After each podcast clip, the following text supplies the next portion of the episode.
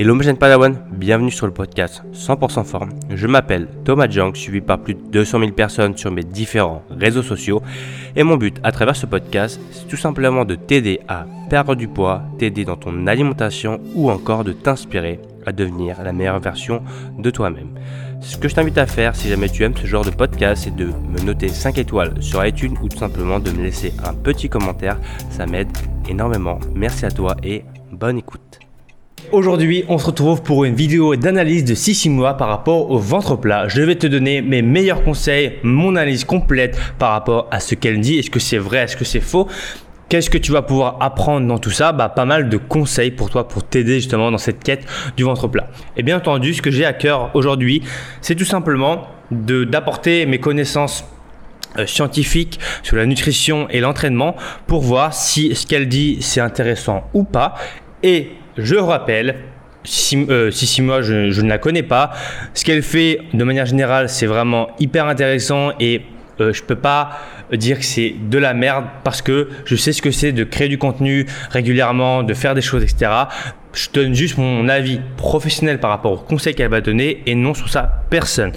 Pour moi, ça n'a aucun intérêt de critiquer quelqu'un sur sa personne. C'est vraiment euh, un truc euh, un peu de lâche. Mais voilà, mon but c'est vraiment de donner un avis euh, tranché et bon, on verra ce qu'il en dit dans la vidéo. Et bien entendu, si tu veux des exemples ou si tu veux d'autres vidéos sur ce sujet-là, n'hésite pas à me le dire dans les commentaires. Je me ferai un plaisir de faire d'autres vidéos comme ceci. Donc voilà, pour la petite aparté, on se tient pied, on se tient prêt, pardon. Pose-toi tranquillement, prends un petit café, un petit thé, et nous on y va. C'est parti. Donc on va passer on va commencer directement sur le début de la vidéo, d'accord? Donc sur le numéro 1. Alors le premier point qui est un des plus importants, mais pas que évidemment pour moi en ce qui me concerne, ça a été euh, de me mettre au régime végétarien. Je vous en ai déjà parlé, ça fait 8 ans de cela déjà, ça ne nous rajeunit pas tout ça. Pour moi, ça a été la révolution tout simplement. Pourquoi? Parce que ça m'a obligé entre guillemets à avoir une alimentation beaucoup plus variée et à introduire certains produits que je consommais très très très peu avant. Et je pense notamment aux légumineuses par exemple, les lentilles, ce genre de choses. Et tout un tas d'autres légumes, de protéines végétales, etc. Donc c'est vrai que l'alimentation végétale, hormis le fait qu'on supprime la viande, est 9 fois sur 10 beaucoup plus riche en légumes, en légumineuses et en végétaux qui eux-mêmes sont très riches en fibres solubles ou insolubles. Et ce sont ces fibres en fait qui vont activer votre transit tout simplement pourquoi? Car les fibres ne sont pas digérées par le corps humain. C'est pour ça qu'elles comportent donc zéro calorie. Au contraire d'un animal qui lui ne va s'alimenter que d'herbe, par exemple la vache, elle digère l'herbe et en tire son énergie. Ce n'est pas notre cas, c'est pour ça que généralement ce sont des produits, des aliments qui sont très peu caloriques. Et ce sont ces fibres, lorsque vous allez les ingérer, puisqu'elles ne sont pas en fait digérées par le corps humain, elles vont être éjectées directement et elles vont entraîner tout votre bol alimentaire avec. Et c'est pour ça que consommer des fibres quotidiennement active très considérablement votre transit. Et en mangeant végétarien, j'ai augmenté ma quantité de fibres et ça a été une des solutions miracles pour moi. Bon, au-delà du transit, petit aparté, le régime végétarien est évidemment très très riche en euh, micronutriments de par ben voilà l'apport en fruits et en légumes. Donc ça, c'est ultra important. Du coup, l'alimentation végétarienne pour euh, le ventre plat. Alors, ce qu'il faut retenir, une chose qui est très simple, c'est que nous, on a des recherches scientifiques, donc sûrement que je vais en, glisser dans la vidéo pour étayer mes propos. C'est que finalement, qu'est-ce qui différencie euh, quelqu'un qui mange végétarien de quelqu'un qui mange de la viande euh, ou végétalien par exemple, c'est vraiment finalement que le végétarien et le végétalien a plus de conscience par rapport à son alimentation qu'une personne qui mange de la viande. Parce que souvent, une personne qui mange de la viande, elle se soucie un peu moins de la qualité de ses aliments et souvent, justement, pardon, les personnes qui sont végétariens et végétaliens, ils sont beaucoup plus soucieux de ça. Ils sont conscients de ce qu'ils doivent manger. Ils savent ce qu'ils ne doivent pas manger. Donc, ils font beaucoup attention par rapport à leur alimentation. Par contre, si on compare euh, un végétarien, un végétalien et quelqu'un qui mange de la viande, mais de manière très qualitative, comme pourrait le faire un végétalien ou un végétarien, là, euh, entre guillemets, les marqueurs de santé ne sont plus aussi... Euh, comment on appelle ça, euh, grand, entre guillemets, entre quelqu'un qui mange de la viande, quelqu'un qui ne mange pas de viande. Et ça, c'est quelque chose qu'on reprend souvent euh, dans les études pour les végétariens et, les végans, et ils mettent en, en avant ce côté-là, mais en réalité, c'est uniquement que les gens qui mangent de la viande mangent de la merde, euh, tout simplement, donc du bacon, des knackis, des cordons bleus, etc. Alors que le végétarien, théoriquement, il est plus il a une meilleure conscience de ça. Il ne mange pas de bacon, ni de cordon bleu, ni de, gaz de poulet, ni de Big Mac, etc. Donc tout ça, ça fait que forcément, ça peut aider, entre guillemets, s'ils avaient une alimentation de merde, bah, à avoir un ventre plat. Et autre chose, un petit point, le transit, donc euh, les fibres aussi, ça fait ballonner. D'accord? Donc on a les fibres solubles et les fibres insolubles. Donc c'est deux catégories de fibres qui sont différentes, à la mentionner dans la vidéo. Mais il faut savoir que manger trop de fibres qu'on n'a pas l'habitude, eh bien on va ballonner. Donc c'est ce qu'on a, euh, on a les gaz, on a le ventre qui gonfle, c'est le ballonnement. C'est normal par rapport aux fibres, bien entendu. Quand on dit que les euh, pois chiches ça fait péter, etc., c'est normal parce qu'il y a beaucoup de fibres. Le deuxième point, c'est le jeûne intermittent. Donc le jeûne intermittent, ça fait à peu près deux ans que je l'ai repris pour la seconde fois et ça m'a énormément aidé avec le ventre plat et le transit. Pourquoi? Car avant, en fait, je mangeais 4, minimum 4 fois par jour, matin, midi, après-midi, soir. Et finalement, mon système digestif avait que très peu de repos. Il était quasiment en constante activité, à part la nuit évidemment. Ok, euh, alors jeûne intermittent, on va mettre au clair les, les choses. Ça revient un peu au système par rapport au végétarien on en revient au principe de pourquoi on a des bienfaits par rapport au jeûne intermittent, pourquoi on se sent mieux, pourquoi on se sent moins ballonné. Et en fait, nous, on a des données scientifiques par rapport à ça qui sont très simples. Tu manges moins de merde. Voilà. La vérité sur le jeûne intermittent, c'est que si tu passes de 4 repas où tu manges de la merde et que tu passes à 2 repas, bah forcément, tu as deux fois moins de merde qui, qui rentre dans ton corps. Et donc, c'est un des plus grands bienfaits du jeûne intermittent, c'est que du coup, tu limites ta consommation de conneries. Et forcément, tu vas te concentrer sur des meilleurs aliments et après, tu vas avoir une meilleure conscience aussi, parce que quand tu fais le jeûne intermittent, parfois c'est beaucoup plus conscient. Donc tu te dis, ok, bon, euh, je vais pas quand même faire deux repas à la con, alors que j'ai pas mangé depuis euh, machin, je vais pas ruiner mes efforts entre guillemets ben voilà. Donc c'est un peu le principe voilà, de faire du sport et manger de la merde. Souvent, plus on fait du sport, plus on fait attention parce qu'on n'a pas envie de ruiner euh, ses résultats. Ben, jeûne intermittent, c'est un peu la, même chose. C'est vraiment ce côté de. On, on, mange moins de merde et ça nous fait du bien. Alors, je dis pas que y a ça apporte zéro résultat, mais moi, dans le cadre d'une euh, bonne santé, manger trois repas par jour, c'est largement suffisant, trois ou quatre sans problème. Mais pour moi, jeûne intermittent, ça reste assez problématique par rapport au moment où on veut un peu euh, se muscler, etc. Où là, on a un peu une barrière qui, qui, arrive. C'est tout simplement, euh, voilà, s'entraîner à jeun, etc. Bah, c'est pas la, c'est pas la meilleure des, des dispositions, pardon, pour euh, prendre du muscle. Ça vous permet de laisser votre système digestif au repos. Donc après, je le répète une fois de plus, je l'ai jamais assez répété, le jeûne intermittent n'est pas un régime pour perdre du poids, c'est un régime alimentaire pour vous faire du bien et faire du bien à votre système digestif. Ainsi, moi, je saute le petit déjeuner, hein, je fais le jeûne intermittent 16-8, donc en gros approximativement, je suis pas là avec la montre tous les jours, hein, mais en gros je saute le petit déj et je prends mon premier repas généralement vers 13h. Alors euh, euh, par rapport au système digestif, bah, on en revient à ce que j'ai dit hein, au début, hein, c'est juste que on mange moins de merde. Mais si euh, vous mangez euh, des bons aliments, bah, ça fait, euh, enfin, voilà, le, corps il est fait pour, faire plein de choses, il est fait pour digérer, il est fait pour faire, c'est une très belle machine, d'accord? On n'a pas besoin de faire forcément des, jeûnes comme ça de, de 16-8. Après voilà, encore une fois, si jamais tu te sens mieux en faisant ça, fais-le et j'ai vu une très nette différence au niveau de mon ventre plat depuis que je l'ai repris. Ça par contre, je vous assure qu'avec le, régime végétarien, ça a été radical. J'ai évité tout ce qui était ballonnement. Donc là, on en revient au principe de bah, tu manges moins, tu ballonnes moins, tu as moins d'aliments. Végétarien, tu fais plus attention à ce que tu manges. Euh, et voilà. Donc, c'est des relations qui vont ensemble.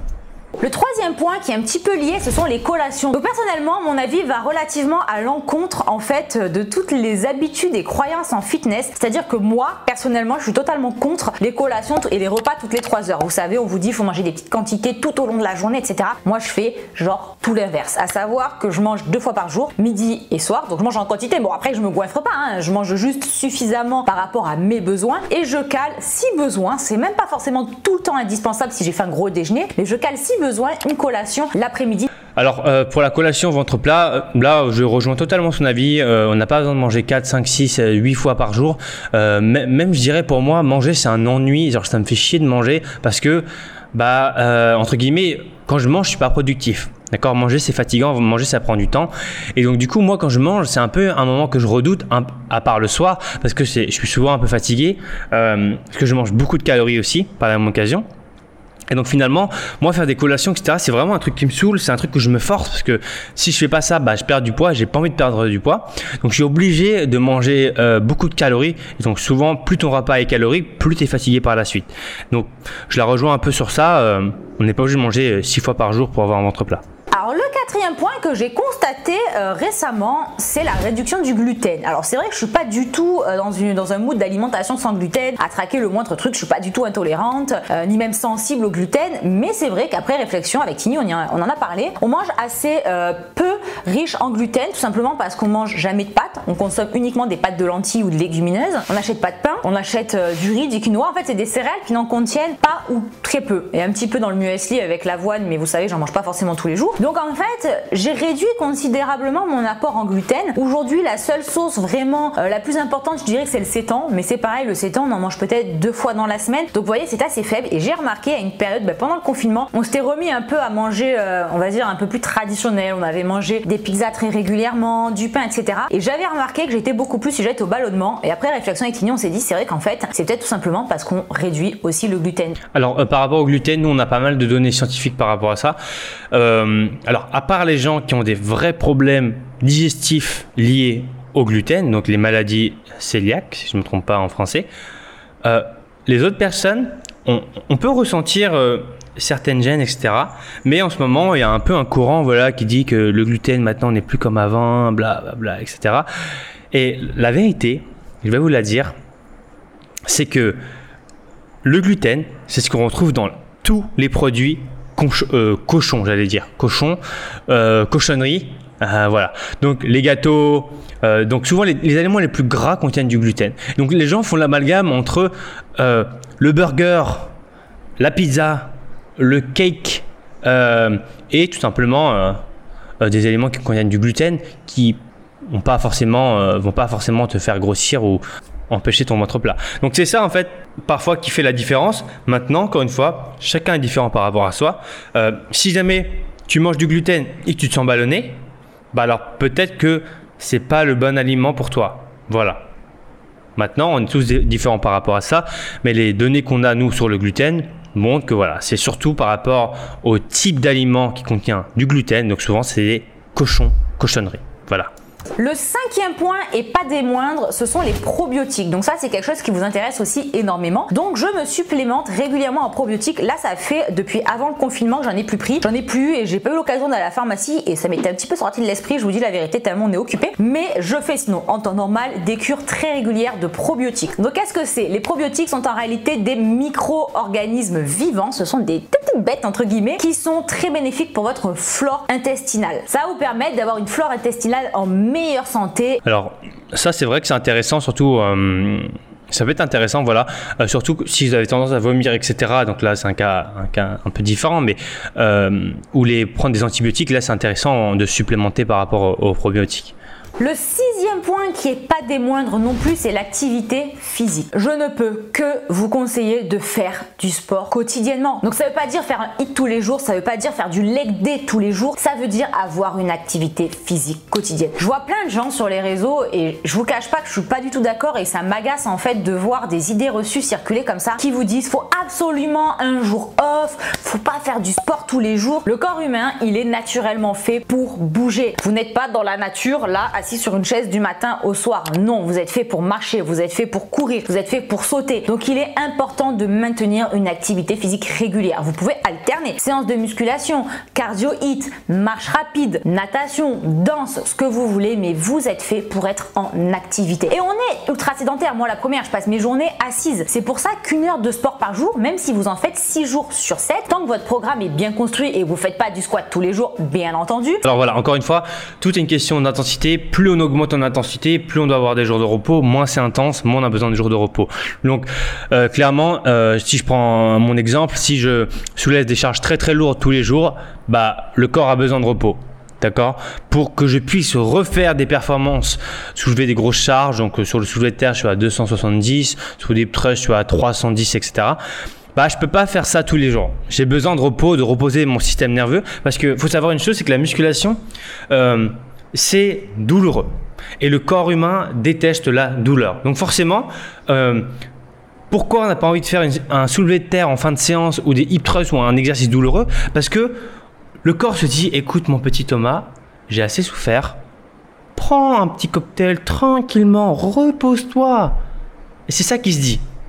Donc, euh, si par contre je fais des petits entraînements euh, comme je peux faire sur YouTube qui me fatiguent pas trop, là, là aucun problème, je peux en faire 6 jours sur 7. C'est encore une fois au niveau de l'intensité. Plus c'est intense, plus il faut prendre des jours de repos. Et aussi par rapport à votre niveau. Si vous êtes ultra expert, forcément vous pouvez vous entraîner tous les jours, voire deux fois par jour. Euh, ça ne devrait pas poser de problème. Vous allez en fait activer vos abdominaux et activer votre transit. Et depuis que je fais du sport tous les jours, mon transit s'est aussi très nettement amélioré. Ce qui est vrai, le transit s'améliore euh, pas déjà avec les exercices abdos, mais aussi avec l'activité physique. Évidemment, il est ultra important de manger équilibré. Au-delà de manger végétarien, parce qu'on peut manger végétarien et manger n'importe quoi. Hein. C'est pas du tout l'idée. Il est important de manger varié, équilibré, d'avoir des bons glucides, d'avoir des bons lipides, de bonnes sources de protéines. Et ça, toute l'année. C'est vrai. Donc c'est vrai que moi je suis ultra contre cette notion de cheat meal, de se dire oui on a le droit de se faire plaisir, j'ai fait deux cheat meals cette semaine. Pour moi en fait c'est la mort du cerveau. Hein. Je vous le dis, les cheat meals, mais c'est l'angoisse. Ça veut dire quoi? Ça veut dire qu'en fait manger sain toute la semaine, c'est une contrainte, que c'est pas du tout un plaisir et que tu te réserves le plaisir pour les deux jours où tu vas manger entre guillemets de la merde. Bah non en fait. On peut manger équilibré au quotidien et se faire plaisir tous les jours. C'est pour ça que vous me demandez souvent ta tasse ici, combien de cheat meals tu fais par semaine? En fait j'en fais aucun. Je ne fais aucun cheat meal par semaine parce qu'en réalité j'en fais un peu tous les jours. Chaque jour je vais manger un biscuit si j'ai envie, je vais manger un truc un peu plus gras si j'ai envie, mais de manière toujours équilibrée. Bah écoute, là je la rejoins totalement. Le cheat meal, euh, ça c'est un mot vraiment euh, de merde, hein, clairement. Hashtag TCA parce que du coup ça augmente les TCA mais complètement moi aussi hein, je mange là je viens de manger euh, non là je viens de manger sain ah non bah si ce matin j'ai mangé des choux choux à la crème bébé, euh, deux gros choux, non trois même, trois gros choux, voilà. Euh, et je me fais régulièrement plaisir. Voilà, la vie est faite de plaisir, on est là, encore une fois, c'est toute une question de balance. Tant que je prends pas 55 kilos, euh, ça me va. Maintenant, voilà, je sais comment ajuster tout ça, et ce qui fait que je garde toujours les abdos un peu plutôt dessinés, mais bref. Donc finalement, euh, bon, bah donne des, conseils qui sont sympas. Hein. Encore une fois, c'est six mois. Bon, il y a des fois où, bon, euh, ce qu'elle peut dire, en fait, euh, pour une personne qui ne connaît pas, ça peut être intéressant parce que du coup, inconsciemment, de manger végétarien, de faire du fasting, etc., ça va l'aider à avoir un ventre plat. Pas parce qu'elle fait le fasting ou qu'elle devient végétarienne, simplement parce que tu changes ton alimentation. Et c'est ça en réalité le plus important dans le ventre plat, c'est l'alimentation et ton niveau de masse grasse ce que tu manges. Voilà. Si euh, tu vas en ventre plat, c'est aussi simple que ça. C'est tout simplement descendre son niveau de masse grasse. Ensuite, bien manger. Mais voilà, végétarien, etc. Bon, ça va pas faire des miracles. C'est juste, si tu crois, tant mieux. Mais voilà, un peu pour euh, le retour que j'ai à faire sur cette vidéo de, de 6 mois. Euh, voilà, ni plus ni moins. Je te dis à bientôt. D'ici là, porte bien. Ciao, ciao.